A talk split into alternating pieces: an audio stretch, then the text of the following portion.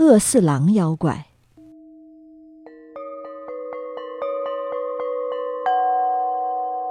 从前，益州，也就是今天日本的广岛县真定山，有一个叫石川恶四郎的妖怪。真定山的山脚下，住着一位叫武太夫的少年武士。有一天，附近一位男子邀请武太夫一起去真定山看妖怪，他就答应了。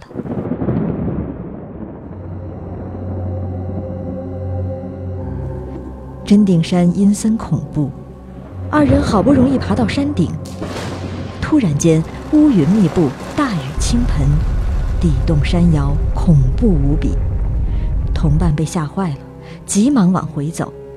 武太夫觉得走夜路太危险，便决定露宿山顶。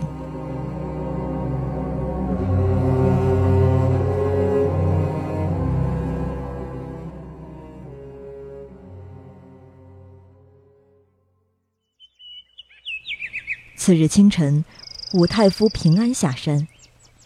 从这之后，他家里便经常出现妖怪。不过，武太夫非常镇定勇敢，丝毫不惧怕妖怪，任由妖怪在他家里自由进出。过了几日，妖怪变成了一位僧人前来见他。你太勇敢了，我们决定离开真定山。